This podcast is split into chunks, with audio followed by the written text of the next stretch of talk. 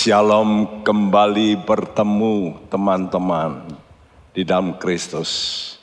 Dengan berjalannya waktu, maka kedatangan Tuhan jelas makin dekat. Pandemi ini dimaksud supaya kita bisa meluangkan lebih banyak waktu untuk Tuhan. Bukan meluangkan waktu justru kepada gadget. Nah ini kesalahan banyak orang justru seperti ini tidak menggunakan waktunya dengan baik. Ingat Tuhan sudah memberi peringatan-peringatan supaya kita ini waspada dan judul daripada firman Tuhan ini bagian dari kijang suku awas kasih mendingin Jangan sudah pikir bahwa kasih itu tidak bisa mendingin. Bisa. Ya. Kenapa bisa mendingin? Karena kenyamanan. Yes. Comfort zone. Jadi kalau kita sudah nyaman, tidak ada masalah, kita itu lalu kurang bergairah untuk mencari Tuhan. Ini penyakit dari dulu. Ya. Karena itu orang Israel diberi peringatan hati-hati, hati-hati. Kitab ulangan selalu berkata gitu, hati-hati kalau kamu sudah masuk, kalau kamu sudah diberkati, jangan melupakan Tuhan. Nah saat Tuhan datang nanti, apakah kita tidur dalam kenyamanan? Saudaraku, saya beri gambar ini supaya saudara lihat kijang ini sengaja ya dikeruk dulu itu tanahnya. Nah kalau sudah dikeruk begitu untuk apa sih? Menaruh perutnya yang sudah makan kenyang.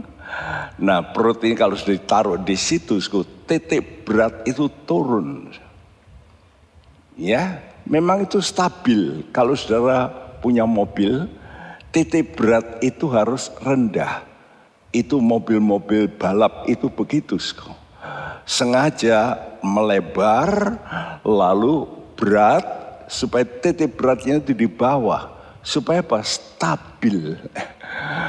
ya, dan kijang ini setelah mengerus, dia taruh. Ya, perutnya di situ. Dalam pembahasan tentang domba, saya sudah memberitahu banyak domba yang begini. Dia mencari cekungan, lalu naruh perutnya di cekungan. Apa akibatnya? Tidak bisa bangun. Gak bisa. Nah, saudara, ini satu peringatan bagi kita. Tuhan sebagai nabi, dia bukan hanya sebagai suku uh, imam, raja, tapi dia nabi dia sudah memberitahu ya apa yang akan terjadi nanti. Nah sebagai nabi Tuhan Yesus itu sudah menyatakan keadaan. Nanti pada akhir zaman itu begini.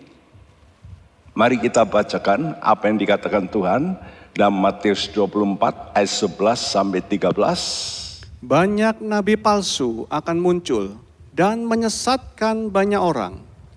Dan karena makin bertambahnya kedurhakaan, maka kasih kebanyakan orang akan menjadi dingin. Tetapi orang yang bertahan sampai pada kesudahannya akan selamat. Perhatikan kata banyak, diulangi tiga kali. Banyak nabi palsu. Menyesatkan banyak orang. Ya, kasih kebanyakan orang menjadi dingin. Ya, jadi ini bicara soal suku jumlah banyak nabi palsu. Hati-hati. Pengajar-pengajar inilah yang bisa menyimpangkan, kata menyesatkan. Planao itu artinya menyimpang dari kesalehan. Ya, jadi mestinya saleh. Saleh itu ibadah. Nah ini jadi menyesatkan ini mengurangi ibadah. Ini bahaya. Jadi pelan-pelan ditarik.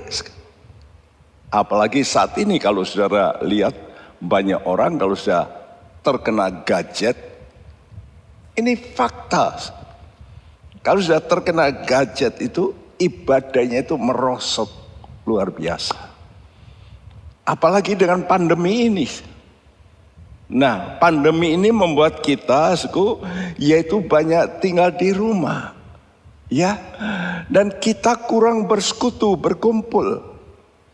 Yang justru akan membuat kita itu bisa tetap menyala rohani kita. Nah, karena makin banyaknya bertambahnya kedurhakaan. Kita lihat aja di dunia ini. Makin lama dosa itu makin besar, makin dalam kualitas yang makin ya tajam. Apalagi dengan terpilihnya presiden Amerika yang baru ini langsung wah wah meroket seperti yang sudah ditahan-tahan itu jebol semuanya. Ya, maka kasih kebanyakan orang dan kasih di sini ditulis dalam kata agape. Jelas ini bukan kasih kebanyakan orang dunia, bukan. Dulu saya berpikir begitu. Tapi waktu belajar dengan betul, kasih ini kasih agape. Dan kalau kita baca Alkitab, kasih agape tidak mungkin dimiliki oleh manusia. Karena kasih agape ini adalah produk dari roh kudus. Buah roh. Bagaimana bisa? Jadi jangan sudah pikir orang yang sudah punya buah roh, langsung nanti tetap. Tidak, tidak menjamin kalau dia tidak setia. Jadi apa saja yang Tuhan kasih yang hebat-hebat, kalau tidak diakhiri dengan setia, itu berbahaya. Ya, jadi suku iman kita itu mesti mencapai sempurna. Nah, faith harus jadi faithful. Itu setia. Jadi kasih ini kasihnya dari Tuhan bisa menjadi dingin. Lalu Tuhan berkata, tetapi orang yang bertahan. Nah ini hanya sebagian ya. Jadi orang yang bertahan dalam, ih, bagaimana menjaga ini kasih ini harus diaktualisasikan kasih itu, agape itu. Jadi bukan kita diam-diam. Ya. Nah, ingat sku, Tuhan sudah memberitahu ini dan spirit manusia itu sangat ya mempengaruhi respons kita. Bagaimana respon kita? Bisa positif, bisa negatif, tergantung spirit kita dan spirit dari luar ini. Kalau jumlahnya banyak, saudara bisa hanyut tuh. Nah orang lain begitu, oh pendeta aja begitu kok enggak apa-apa. Pendeta juga begitu, enggak apa-apa. Yuk, yuk kita ini kan harus zaman modern. Saudaraku firman Tuhan tidak pernah dimodernisasi, tidak pernah. Firman Tuhan kebenaran itu tidak perlu diubah. Ya, Jadi firman Tuhan yang diurapi Roh Kudus itu pasti direspons positif. Bagi siapa? Bagi orang yang haus kebenaran.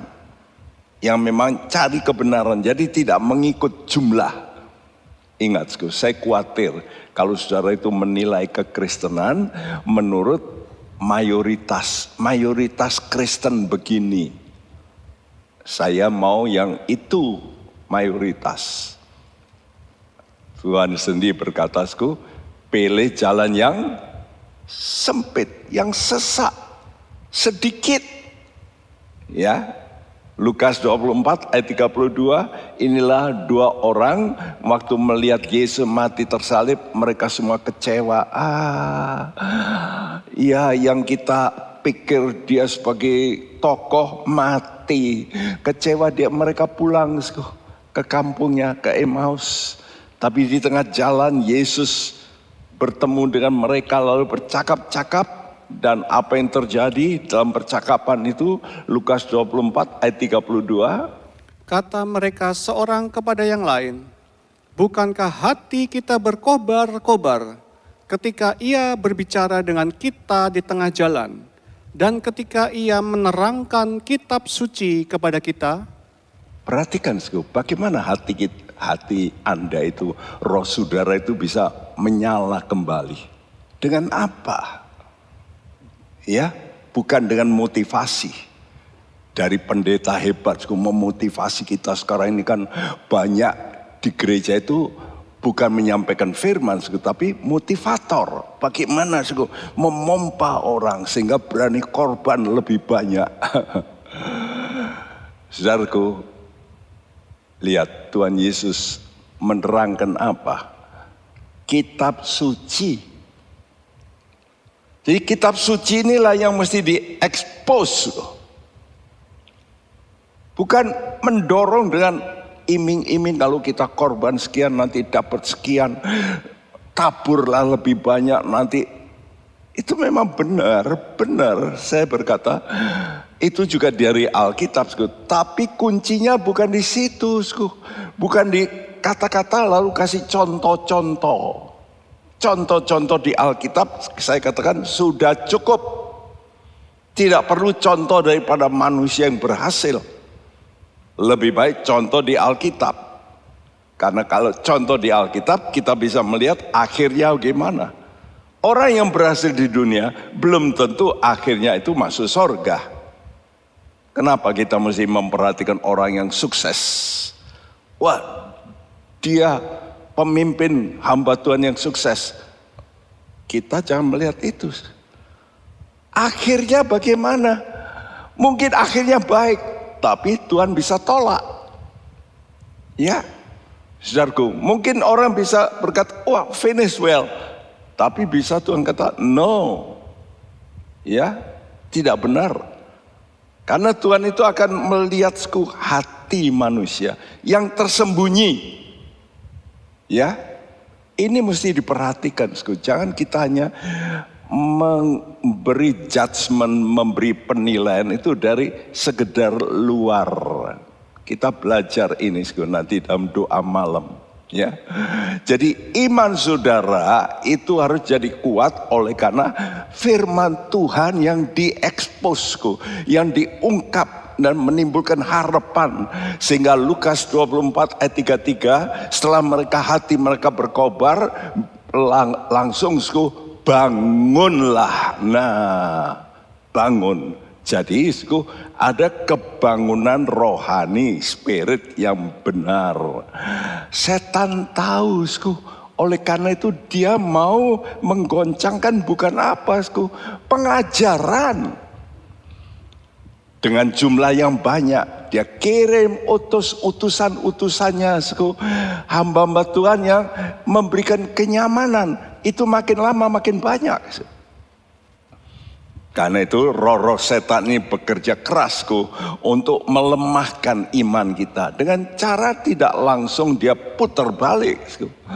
Tapi dengan pengajaran yang santai. Ah, ya, Sehingga kasih agape yang memang berasal dari iman itu standarnya, itu bisa menjadi dingin. Kenapa, Karena imannya yang melemah. Jadi kalau imannya melemah, kasih akan mendingin.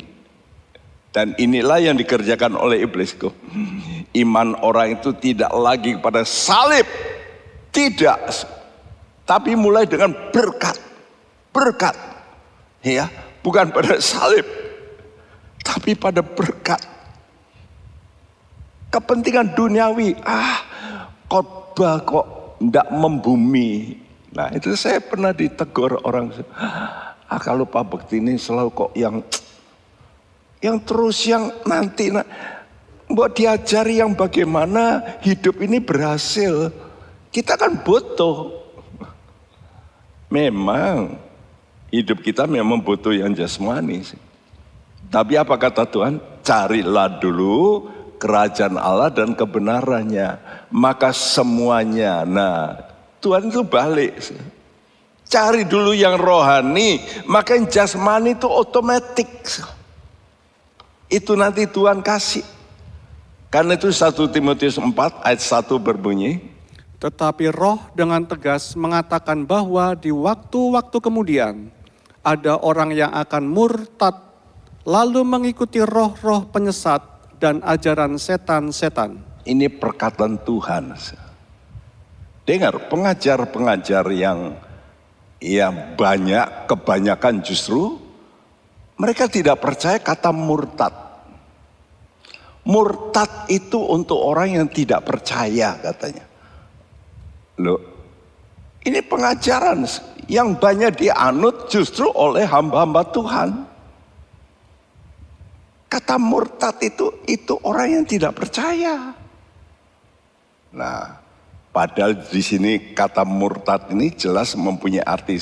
Kalau sudah baca dalam bahasa Inggris, depart from faith. Ya, meninggalkan iman. Jadi orang ini punya iman enggak? Punya. Tapi ditinggalkan. Nah Tuhan Yesus saja sudah memberitahu benih yang jatuh di batu-batu itu adalah orang yang menerima firman percaya. Loh ini omongan Tuhan Yesus. Gimana toh sekarang banyak pengajar berkata, berkata itu bukan orang percaya. Aduh. Tuhan Yesus dengan jelas kok itu orang percaya, tapi percaya untuk sebentar. Nah, kalau gitu iman kita ini harus bergerak bukan progresif from faith to faith. Dari iman benih menjadi iman buah. Nah, itulah jadi faithful. Ya. Tapi orang dikasih tahu kalau anda sudah percaya, nggak mungkin percayamu itu bisa lenyap, nggak mungkin. Siapa bilang? Kalau tidak lenyap, apa gunanya iblis mengutus ya hamba-hamba palsu? Kata Paulusku, bertuhankan perut. Mengapa? Ya, tidak perlu. Nah, karena itu, Perhatikan gereja yang diberitahu di sini. Ini bahaya kondisi demikian. Kidung Agung 5 ayat 2 dan 3. Aku mengantuk, tetapi hatiku bangun. Itu suara kekasihku mengetuk. Bukalah pintu, Dinda, manisku, merpatiku, idam-idamku. Karena kepalaku penuh embun, dan rambutku penuh tetesan embun malam bajuku telah kutanggalkan, apakah aku akan mengenakannya lagi? Kakiku telah kubasuh, apakah aku akan mengotorkannya pula? Kata-kata ini saya terjemahkan dari Modern King James. Jadi, saudaraku, kata aku tidur itu maksudnya aku mengantuk gitu ya. Ha, tetapi hatiku bangun. Jelas orang ini belum tidur pulas, bukan? Dan itu suara kekasihku. Kalau bahasa Indonesia, dengarlah. Ya, gitu. Tapi mestinya begini, itu suara kekasihku mengetuk. Jadi dia tuh dengar, dengar ketukan, ketukannya dan suara yang mengetuk, bukalah pintu, dinda, manisku, merpatiku, idam-idamanku, dengar. Tapi alasannya banyak. Bajuku telah kutanggalkan. Apakah aku akan mengenakannya lagi? Kakiku telah kubasuh. Apakah aku akan mengotorkannya pula? Suku. Jadi di sini jelasku sang mempelai ini calon ini sebetulnya juga tapi bukan calon mempelai yang awal yang buah sulung, tapi ini buah susulan. Jelas ini belum tidur pulas, jelas belum. Sebab masih dapat mendengar suara, itu suara kekasihku. Namun tubuhnya lemas kok, matanya berat, mau buka mata itu. Saya kira kita semua pernah ngalami begitu ya. Saya pun kalau capek waktu khotbah disampaikan kalau doa siang itu saya bisa Kenapa? Kelelahan fisik. Nah, banyak orang mungkin melakukan pekerjaan Tuhan. Sibuk berkorban sana sini. Namun tidak bersahabat. Tidak berhenti dalam roh. Ya. Karena yang memberi kekuatan pada kita untuk bangun itu Roh Kudus. Sakaria 4 ayat 6 berkata bukan oleh kuat, bukan oleh gagah, tapi oleh rohku kata Tuhan. Jadi kita ini mesti betul-betul menjaga, sku, namanya perhentian hubungan doa kita. Sesibuk bagaimanapun kita harus jangan sampai tanggalkan doa ini, abaikan. Peter Wagner pernah mengadakan sensus pada pendeta-pendeta Amerika yang sibuk. Dan rata-rata pendeta-pendeta sibuk itu berdoa 15 menit saja. Ini hasil sensus. Jadi ini profesor ini mengadakan sensus. Ya sehingga mereka melihat dia melihat aduh rohani di Amerika merosot bukan main. Kalau dia ke Asia ke Afrika mereka kaget ke Brasilia wih kaget Peter Wagner berkata wih duh, ke Korea kaget ya saudara nah menjadi pertanyaanku, apakah kitanya puas melayani pekerjaan Tuhan? Apakah kita merasa saya sudah melayani? Saya sudah jadi singer, saya sudah jadi pengkhotbah, saya pemusik, saya pemimpin kur, saya besuk, wah saya penuh dengan pelayanan. Tapi ingat, dalam pembicaraan Tuhan tentang tujuh gereja, itu hanya dua gereja yang Tuhan tidak tegur. Jemaat Smyrna dan jemaat Philadelphia. Lainnya semua Tuhan tegur. Bertobat. Nah, jemaat yang macam begini santai ini adalah model jemaat Sardis. Wahyu 3 ayat 1 sampai 3. Dan tuliskanlah kepada malaikat jemaat di Sardis Inilah firman dia yang memiliki ketujuh roh Allah dan ketujuh bintang itu.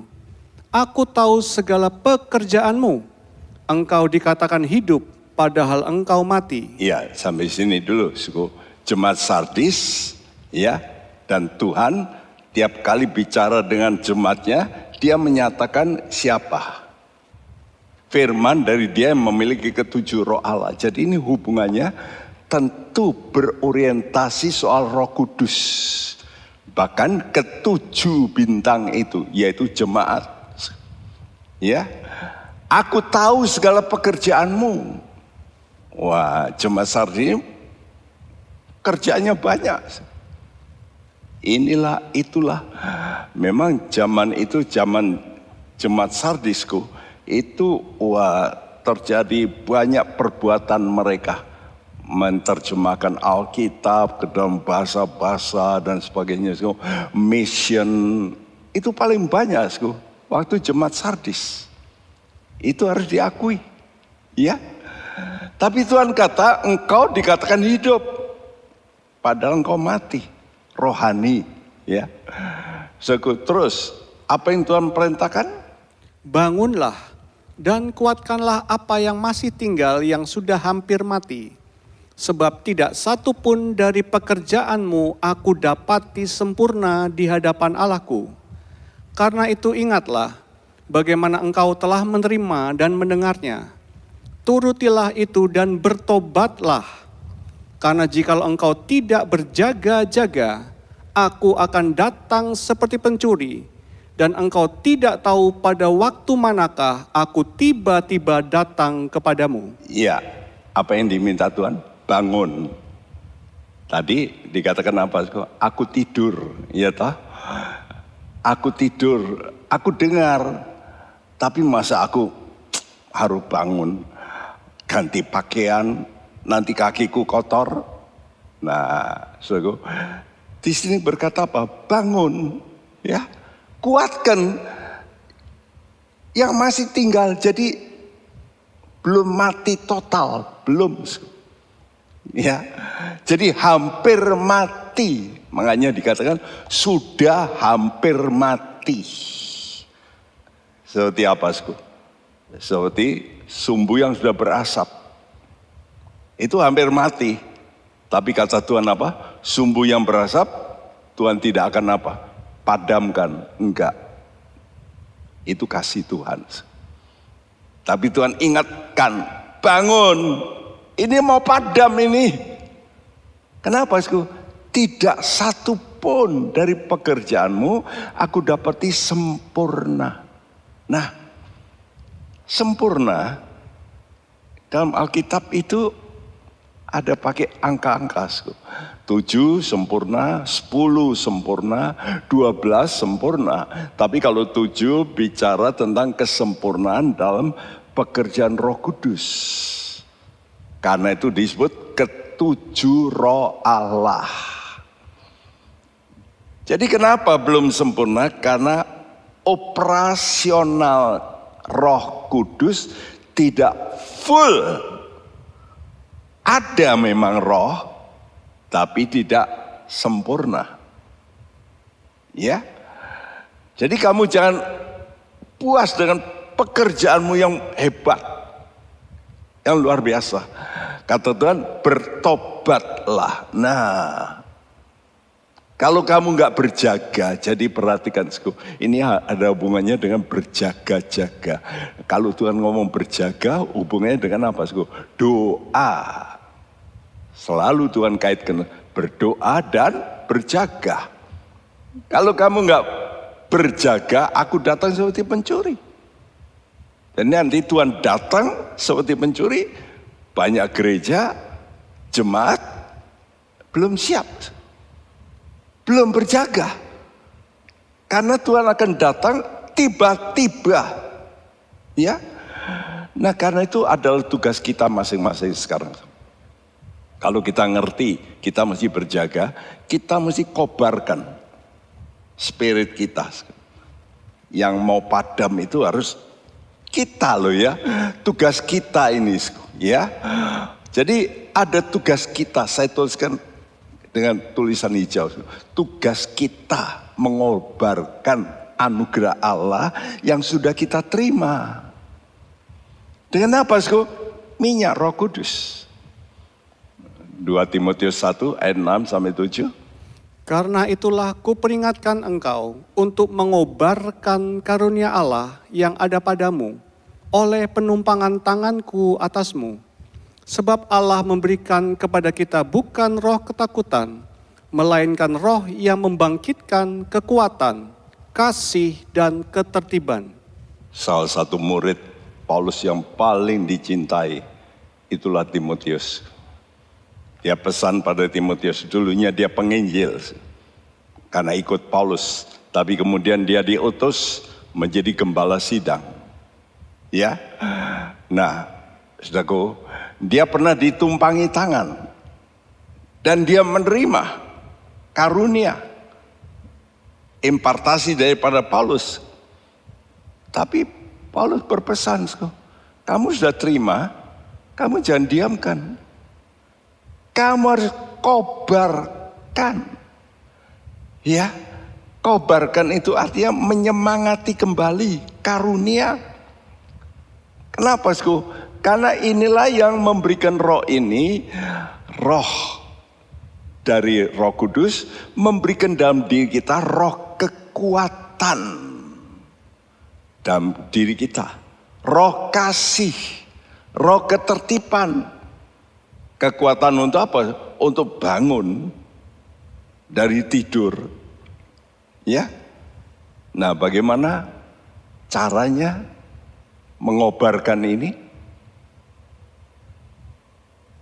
Murid-murid gereja awal, sku. mereka diliputi dengan ajaran-ajaran gnostik yang menyesatkan. Sku. Itu sudah dari awal. Lalu dengan orang-orang Farisi, ahli-ahli Taurat, mereka terus diserang. Ya, bahkan mereka dianiaya. Tapi apa yang mereka lakukan? Harus mereka kobarkan. Dengan apa? Sku? Kumpul bersama. Nah, ini yang saya khawatir. Pandemi ini Tuhan izinkan. Ingat ya, Tuhan izinkan. Tapi jelas pekerjaan iblis. Nggak mungkin pekerjaan Tuhan, no. Tapi Allah izinkan. Ya. Kenapa, Sku? Karena Tuhan juga mau lihat. Apakah dengan pandemi ini kita lalu merosot? Ataukah justru kita punya keinginan kumpul bersama? Karena mau nggak mau, spirit saudara itu akan merosot kalau tidak kumpul. Nggak mungkin, ya. Karena itu sudah patron dari Tuhan, patternnya begitu. Dan mesti berdoa dalam roh. Supaya apa? Bisa wake up gitu, berjaga ya. Kalau saudara itu bisa dalam roh ini saudara bisa berjaga-jaga. Kisah Rasul 4 ayat 31. Dan ketika mereka sedang berdoa, goyanglah tempat mereka berkumpul itu dan mereka semua penuh dengan Roh Kudus. Lalu mereka memberitakan firman Allah dengan berani. Ya, seku berkumpul untuk apa? Sekarang kan lain, berkumpul untuk apa? Ya, untuk makan-makan. Itu jadi topik di gereja-gereja. ya, saudaraku, jadi itulah kenyamanan. Ya, bertuhankan perut itu lebih ditekankan sekarang. Sampai satu gereja di Amerika dibuat ada enam section, gede-gede semua. Ada tempat bowling, ada tempat mainan ini, itu untuk entertain. Supaya apa? Menarik jemaat dan banyak yang datang semua. Anak-anak muda lagi, wah. Kau gereja di situ isinya doa atau firman. Ah, kuno lah yang ini gereja modern ini. Fasilitas komplit. Apalagi kalau disediakan wifi yang super cepat. Nongkrong di situ. Wah. Fakta bukan? Halo? Sulit ya. Memang saya tahu. Saya pun menangani pemuda-pemuda ini saya pikir gimana ya. Tapi kalau ngikuti terus pola yang begitu bahaya. Karena bagaimanapun orang itu entertain itu jasmani, kelihatan. Ya, ini bukan berarti saya melarang, tidak. Tapi porsinya, presentasi, jangan sampai itu menjadi utama. Bahaya. Yang utama itu berkumpul untuk berdoa. Ya, berjaga-jaga penuh dengan Roh Kudus. Nah, mari kita sadar ini. Istimewa yang muda-muda berilah contoh. Jangan mengikuti. Wah pemuda banyak sekarang begitu. Ini kok gereja ortodoks. Ya. Tadi sebetulnya kata penyesatan itu bahasa aslinya mempunyai artisku penyimpangan dari ortodoks. Itu. Jadi penyesatan itu penyimpangan dari yang ortodoks. Jadi yang model lama itu. Ah itu enggak. Ya, secara waktu saya baca itu, iya benar juga ini kita mesti back to the Bible bagaimana Paulus itu khotbah. Sekarang ini kata orang, khotbah kalau panjang-panjang itu nggak laku. Mesti yang pendek gitu. Kalau Paulus ke khotbah sampai etikusnya sampai ketiduran betul nggak? Jelas panjang sekali. ya, dulu Ibu Indri khotbah lima jam. Wih, orang udah bengak-bengok semua. Tapi anak-anak muda semangat waktu itu. Tapi datang telepon ke gereja, anakku belum pulang, belum bu, masih belum. Hah? Saya kira kalau orang dalam urapan Roh Kudus tidak masalah. Ya. Tapi sekarang rasanya panas ya tempat duduknya. Saudaraku, apa alasan tidak mau bangun? Alasan pertama, bajuku telah kutanggalkan. Apakah aku akan mengenakan lagi? Alasan kedua, kakiku telah kubasuh apakah aku akan mengotorkannya pula? Pakaian itu bicara kebenaran. Ayub 29 ayat 14 atau Wahyu 19 ayat 8 kepada mereka dianugerahkan pakaian. Pakaian apa? Kebenaran. Jadi kebenaran yang Tuhan kasih itu sekarang dicopot. Dipakai baju santai. Kebenaran itu bersantai. Saya khawatir dengan ajaran Kristen modern. Ya, nah banyak. Tapi ini paling laku, paling laris. Ya, kalau sudah untuk anak-anak muda ini milenial cocok bukan main. Tapi saya harap saudara anak-anak muda, engkau yang betul-betul mencari firman kebenaran, engkau jangan hanyut. Karena hanyut itu dalam jumlah banyak. Kita bisa terseret. Ya, mari kita tegar. Memang mau tidak mau saudara kenyataan modernisme dalam pengajaran. Ini jelas bicara salib, suara bertobat, dosa, neraka sudah jarang. Ya. Wah ditegur dosa, bersinar, wah sudah kurang. Ya sekarang apa? Motivasi. Kata-kata mutiara.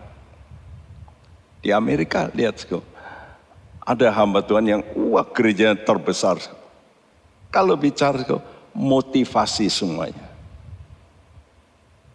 Hampir tidak dengar salib, bertobat, neraka, oh no more. Jangan. Sehingga orang-orang luar yang bukan Kristen suka dengar. Wah ini cocok ini gereja ini. Saya dengar, banyak dari mereka ateis datang ke gereja. Bukan untuk bertobat, bukan. Untuk dengar. Kata-kata mutiara yang enak. Ya, saudaraku. Dan waktu ada seorang penyanyi terkenal yang tahu itu jelas pengikut. Ya, yang gak benar. Dia diundang, dia hadir. Waduh aduh. Saya sampai, aduh. Ini pengaruhnya besar ini. Ya karena gerejanya itu besar sekali. Ya. Jadi pengajaran salib ini sudah diganti dengan pengajaran yang lebih santai. Kenapa? Karena banyak pemimpin agama. Saya beri tanda kutip. Ya. Menyetujui begitu. Dan saya dengar sendiri dari tokoh politisi yang juga beragama Kristen. Dia berkata, kan kita berevolusi. Nah, ajaran itu juga berevolusi. Waduh, celaka. Ya, saudaraku. Karena itu mengiyakan sekarang ini hal-hal yang tabu menurut Alkitab yang dilarang. Sekarang loh ini jumlahnya banyak. Karena itu iblis memasukkan falsafah pertama demokrasi. Jumlah. Ya. Lalu humanisme. Ini lebih humanis daripada yang wih. Ya, hukuman mati. Makanya sekarang kan di Indonesia saja Komnas HAM ini meminta jangan sampai ada hukuman mati lagi. Ya, hak asasi ditegakkan.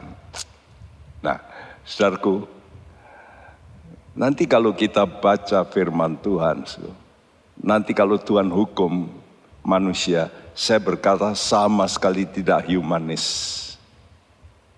Masa ada hukuman kekal? Di dunia paling hebat hukuman mati dan seumur hidup. Ya tak? Itu sudah apalagi hukuman disiksa seumur hidup. Waduh, itu sudah berat. Tapi Tuhan tidak loh. Hukuman kekal selama-lamanya. Apa itu humanis? Ya, itu kan pelanggaran hak asasi yang luar biasa. Nah kalau kita ikut arus modern ini, karena banyaknya voting majority, semua setuju begitu. Dan kenyataan apa sih? Ini teman kami pun yang Kristen dari kecil berkata, Tuhan datang, Tuhan datang. Sudah, Tuhan sudah datang. Datang pertama itu loh, sudah. Kok datang kedua? Mari kita baca apa yang Tuhan katakan dalam 2 Petrus 3 ayat 3 dan 4. Yang terutama harus kamu ketahui ialah bahwa pada hari-hari zaman akhir akan tampil pengejek-pengejek dengan ejekan-ejekannya, yaitu orang-orang yang hidup menuruti hawa nafsunya. Kata mereka, di manakah janji tentang kedatangannya itu? Sebab sejak bapak-bapak leluhur kita meninggal, segala sesuatu tetap seperti semula pada waktu dunia diciptakan. Mana Tuhan datang? Kalau dunia berevolusi ya masuk akal. Ya. Saya jadi aduh karena itu sampai Tuhan pakai wanita di Nigeria penuh roh kudus dia boleh bernubuatku. Dia berkata, hai pendeta-pendeta, ayo toh bicara kedatangan Tuhan. Ini waktu yang dekat. Ayo bicara. Karena sekarang suara ini rasanya wah menakutkan nanti kalau bicara kedatangan Tuhan. Iya, saudara. Jadi alasan pertama itu tadi pakaian sudah aku ganti dengan pakaian santai. Yang kedua apa? Yang kedua ini, kakiku telah kubasuh. Apakah aku akan mengotorkan pula? Wih, kaki itu pendirian. Ya, padahal pendirian yang ditanamkan oleh Allah itu tidak akan berubah. Ya, tapi sekarang pendiriannya untuk bersantai. Apa kata Tuhan? Maleakhi 3 ayat 6. Bahwasanya aku Tuhan tidak berubah dan kamu Bani Yakub tidak akan lenyap. Oh iya. Kalau Tuhan janji untuk bangsa Israel kamu bangsa Israel tidak akan lenyap. Bagaimanapun hebat nanti aniaya, engkau akan dihabisin. Ya, dulu pernah mau dihabisin oleh Hitler 6 juta, tapi nanti antikris lebih hebat. Itu Tuhan sudah kasih tahu. Tapi aku tetap menyisakan kata Tuhan. Karena aku sudah janji. Janjiku tidak akan berubah. Karena itu sudah keluar dari mulutku. Dan aku Tuhan tidak berubah. Ya, pendirian Tuhan tidak berubah. Ya, dunia ini sekarang makin humanis, hak asasi makin kuat, tapi kata Tuhan, no. Itu hakku, bukan hak manusia. Jangan kamu ambil hakku. Ya, karena itu Ibrani 6 ayat 18 berbunyi. Supaya oleh dua kenyataan yang tidak berubah-ubah tentang mana Allah tidak mungkin berdusta, kita yang mencari perlindungan beroleh dorongan yang kuat untuk menjangkau pengharapan yang terletak di depan kita. Sebab oleh dua kenyataan. Apa tuh dua kenyataan itu sih? Yaitu Allah dan firman-Nya. Jadi sudah mesti mengerti kalau dalam surat Ibrani dikatakan dua kenyataan yang tidak berubah. Apa yang tidak pernah berubah di dunia ini? Dua, Allah tidak berubah. Yang kedua, firmannya tidak berubah. Karena ini sudah menyatu. Ya, firmannya itu Allah. Allah itu dinyatakan dalam firman. Jadi nggak berubah. Nah, kalau saudara mau mencari perlindungan, disingkatakan, ya Allah tidak mungkin berdusta. Kita yang mencari perlindungan. Di mana sudah bisa berlindung? Pada firman Tuhan. Jangan sama manusia. Jangan sama kekuatan ya kelompok ya atau falsafah jumlah banyak. No. Kita jangan terpukau dengan jumlah banyak. Wah, kalau jumlah banyak pasti kuat. No. Bagi Tuhan itu Allah kuat. Firmanya kuat. Tidak berubah. Ini yang memberikan kita pengharapan. Karena itu kasih tanpa pengharapan dingin. Iman kalau tidak sempurna tanpa pengharapan dingin.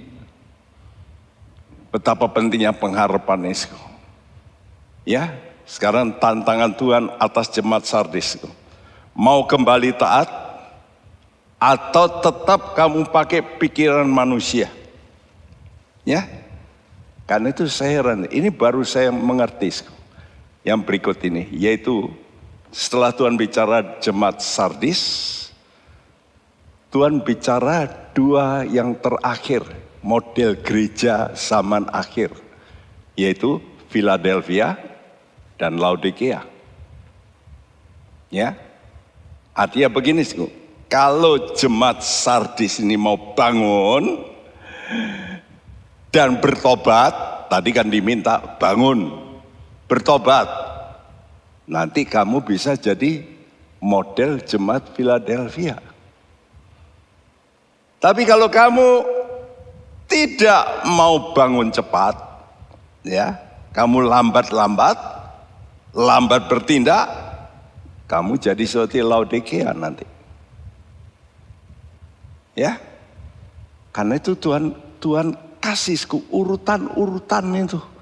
Jadi ini kenyataan di gereja sekarang kita harus akui ada ya gereja-gereja semacam ini. Sardis, Philadelphia, Laodikea. Ya, ini jemaat akhir zaman ini.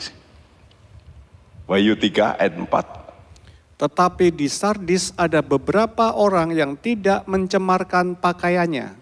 Mereka akan berjalan dengan aku dalam pakaian putih karena mereka adalah layak untuk itu. Nah, so jadi kalau ada beberapa orang itu artinya sedikit, betul nggak? Walaupun itu jemaat model begitu, ya uh, hampir mati, tapi ada yang bagus.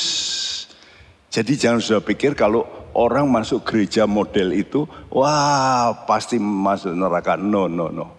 Tuhan selalu punya orang. Di sini katakan di Sardis ada beberapa orang. Jadi jangan sudah ukur menurut engkau ya, karena itu ada kelompok-kelompok yang ekstrim dari gerakan gereja yang seperti kita ini gue berkata, wah enggak punya roh kudus masuk neraka. Aduh nanti dulu, jangan menghakimi. Kata Tuhan jelas kok, ada beberapa orang tidak mencemar pakaiannya. Berjalan dengan aku dalam pakaian putih. Nah mereka inilah sku yang jadi cikal bakal jemaat Philadelphia. Dan kalau sudah perhatikan jemaat Philadelphia adalah jemaat yang Tuhan janjikan bebas masa sengsara. Jelas. Ya. Jadi kalau saudara mau menjadi buah sulung yang diangkat lebih dulu harus jadi jemaat Philadelphia. Yaitu apa, Sku? Kasih. Hati-hati, Sku ya. Dengan sudah membenci orang, memfitnah orang. Belum tentu orang yang saudara pikirkan itu seperti itu, seperti itu. Kita ini suka tukang hakim. Ini bahaya, ya. Nah, kita mesti hati-hati di sini. Kita mesti punya satu ini, sku. kasih. Yang Tuhan minta itu kasih. Kalau kamu belum sampai kasih itu, kamu belum pindah dari maut kepada hidup. Ya. Nah, yang lain jemaat Sardi yang lain jadi cikal bakal apa? Jemaat Laodikea. Kata Tuhan, jemaat Laodikea diapakan Tuhan? Dimuntahkan. Jelas kok, ini akan kena sengsara. Kenapa kok? Karena jemaat ini membiarkan Tuhan di luar pintu. Sehingga Wahyu 3 ayat 20 berkata, Tengok, aku berdiri di luar pintu. Mengetok, buka pintu. Persis seperti tadi. Ya. Mempelai itu yang tidur-tidur. Buka dinda buka. Ya. Lalu Tuhan perintahkan apa?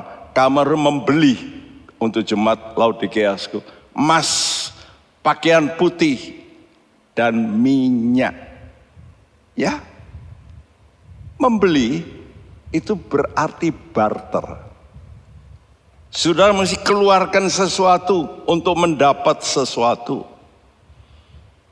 Kalau engkau ingin mulia, emas, rohanimu mulia, pakaianmu putih, engkau penuh roh kudus, minyak. Nah ini jelas, membeli minyak. Jadi kalau begitu, apakah itu usaha toh? Loh ya usaha toh, membeli itu kan usaha. Usaha dalam arti juga sudah masih korbankan. Apa? Keinginan daging, kalau kita nggak berani korban keinginan daging untuk berdoa, untuk berpuasa, ya sudah berani. Nggak mungkin sudah mendapat yang rohani tanpa engkau memberikan yang jasmani. Nggak bisa. Itu harga yang harus dibayar. Nah harga itu sudah menderita. Tapi untuk apa? Supaya sudah lepas dari penderitaan yang akan datang. Ya, jadi harus bayar harga melalui cerita. Nah ini banyak orang nanti justru masa kesukaran deritanya. Sayang. Lebih baik sekarang membeli. Ya, jangan nanti waktu saudara lihat sengsara besar, wah sudah nggak mungkin. Sudah memang harus bayar harga dengan cara sengsara. Lebih baik kita sengsara sekarang. Sengsara untuk jasmani kita. Nggak mungkin rohani itu tanpa korban jasmani nggak ada. Tuhan Yesus saja mesti bangun pagi-pagi berdoa. Saya pun paksakan bangun pagi, tetap bangun pagi saya nggak mau ah santai sekarang sudah 80 tahun ya mesti enak-enak dong ya. No no no no no. Gak bisa begitu sku. Rohani tidak boleh santai sku. Ah saya kan sudah kerja keras dulu. Masa sekarang tidak boleh tidur lebih enak bangun jam 8 kan bisa memang bisa tapi rohani saya nanti redup Mari teman-teman dekat dengan Tuhan. Bayar harga. Korbankan dagingmu. Kalau engkau tidak berani memberikan korban daging, tidak mungkin kau mendapat yang rohani.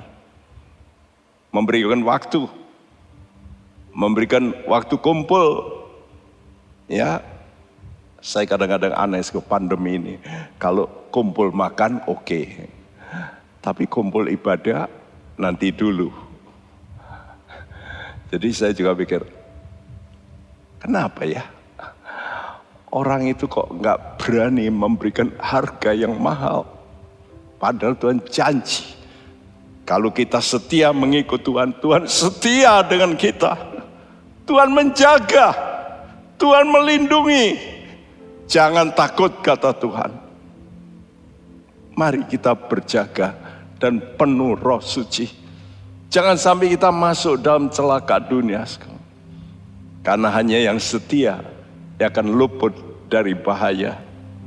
Mari kita mau terus penuh dengan roh kudus, berjaga dan penuh roh suci. Haleluya.